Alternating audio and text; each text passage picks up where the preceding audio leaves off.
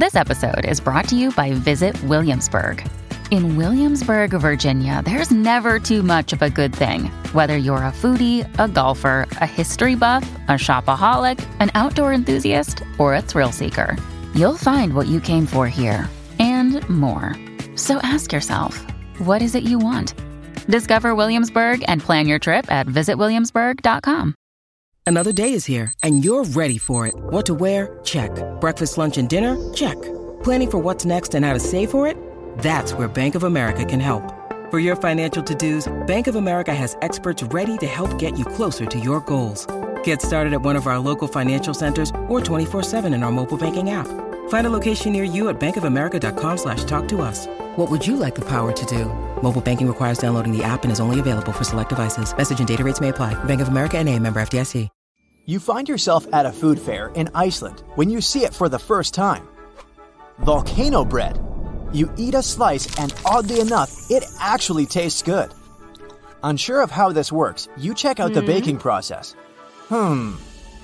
Is this kitchen really strange looking, or is it just me?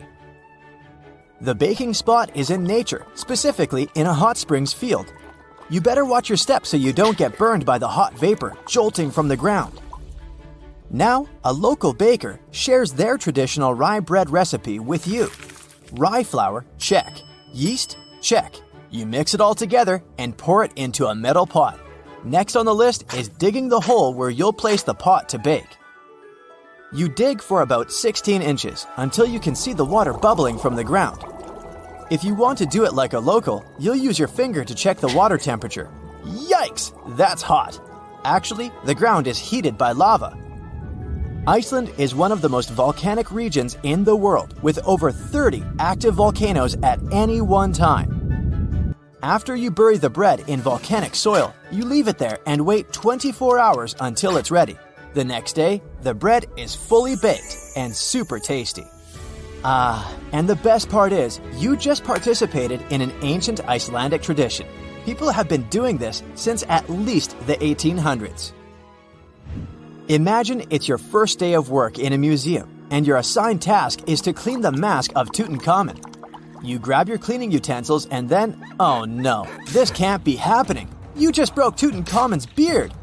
I never wish this to happen to anyone, but this is actually a true story. Back in two thousand fourteen, an employee at the Egyptian Museum knocked off the beard of Tutankhamen's mask and glued it back on, hoping no one would notice. This mask was discovered in nineteen twenty-two and is considered one of the ten symbols of our human civilization. Oh, and the best part of this story? It took historians until two thousand sixteen to discover the poor glue job. So, if you visited the museum between two thousand four and two thousand sixteen, maybe you saw the glued beard. If I say Sahara, what comes to mind? An infinite desert landscape, right? Well, according to scientists, the Sahara isn't always a desert. From time to time, it becomes green. But you probably won't be seeing this in your lifetime. Every ten thousand years, the Sahara lives through a humid period, where the sand gives way to lush green vegetation and sparkling lakes. This happens due to a tilt in the Earth's axis, which affects different weather patterns around the globe. Can you imagine the Sphinx surrounded by rainforest? It's mind-blowing. And speaking of the Sahara, say you traveled back to eighteen hundred B C E. If you timed it right, you might get to see the construction of the so-called Black Pyramid in the city of Dashur. These are not the famous Giza pyramids, but they serve the similar purpose of being a final resting place. In eighteen ninety-two, archaeologists excavating the area found an important part of the Black Pyramid that was lost for centuries. The benben, also called a pyramidion, was the tip of ancient Egyptian pyramids. A benben consists of a solid block, usually made of limestone. Most of them were covered with gold and reflected the first rays of light from the sun every day. Hmm, can anyone get me a time machine, please? Remember when you ate something really spicy, your cheeks turned red? Apparently, that can happen to birds too. For example, canaries can change colors after eating peppers. These birds have a special pigment that allows them to switch shades depending on their diet. So, if a yellow canary eats red peppers, it can turn orange or red. Can rocks move on the ground on their own? Well, you might be under that impression if you visit Racetrack Playa in California. The site is a dry lake bed and home to one of the world's strangest phenomena, the so-called sailing stones. Think hundred-pound rocks moving around alone, leaving behind trails as long as fifteen hundred feet. They were discovered in the nineteen hundreds, and until recently, no one was lucky enough to be on the site while they were moving. It was only in two thousand fourteen, after much observation and research, that scientists solved this mystery. The sailing stones appeared because of the perfect balance between wind, ice, and water. When it rains, the water that falls on the ground freezes and forms a coat of ice above the ground. If it's windy, the rocks are easily pushed around, sailing along the lake bed. But hey, if you ever visit Racetrack Playa, don't disturb the rocks. On the western coast of France, you'll find the vacation hotspot known as the Island of Ray. It attracts tourists looking for scenic landscapes and beautiful beaches, but that's not all it's famous for. There, an extraordinary phenomenon occurs when two different wave patterns collide with each other, something called a cross sea. It's almost as if the sea were a checkerboard divided into hundreds of squares. And no, it's not an optical illusion. A cross sea only happens in places where different quality waters meet.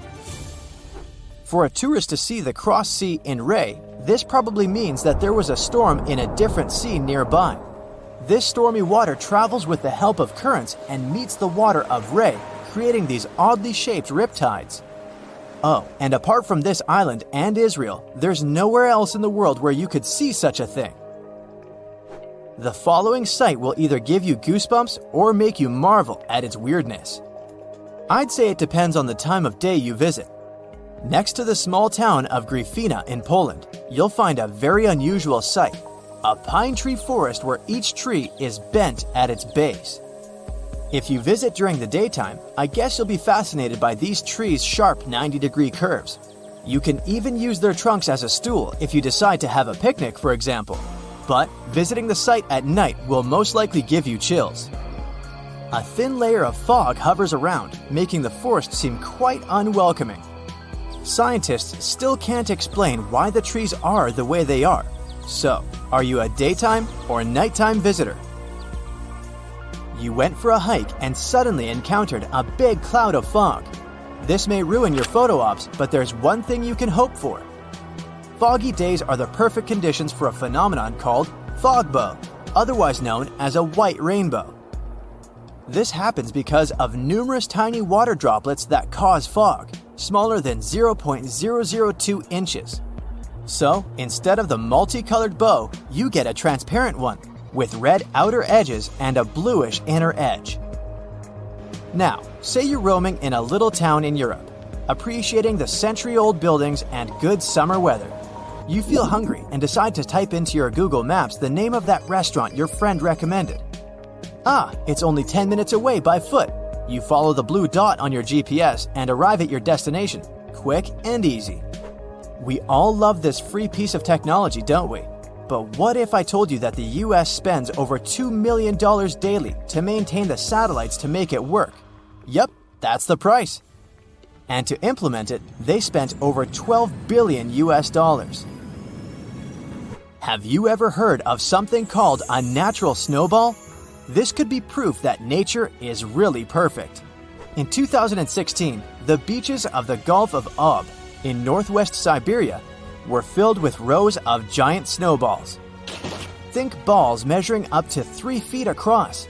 This rare yet beautiful natural phenomenon happens when small pieces of ice are rolled by strong winds and water.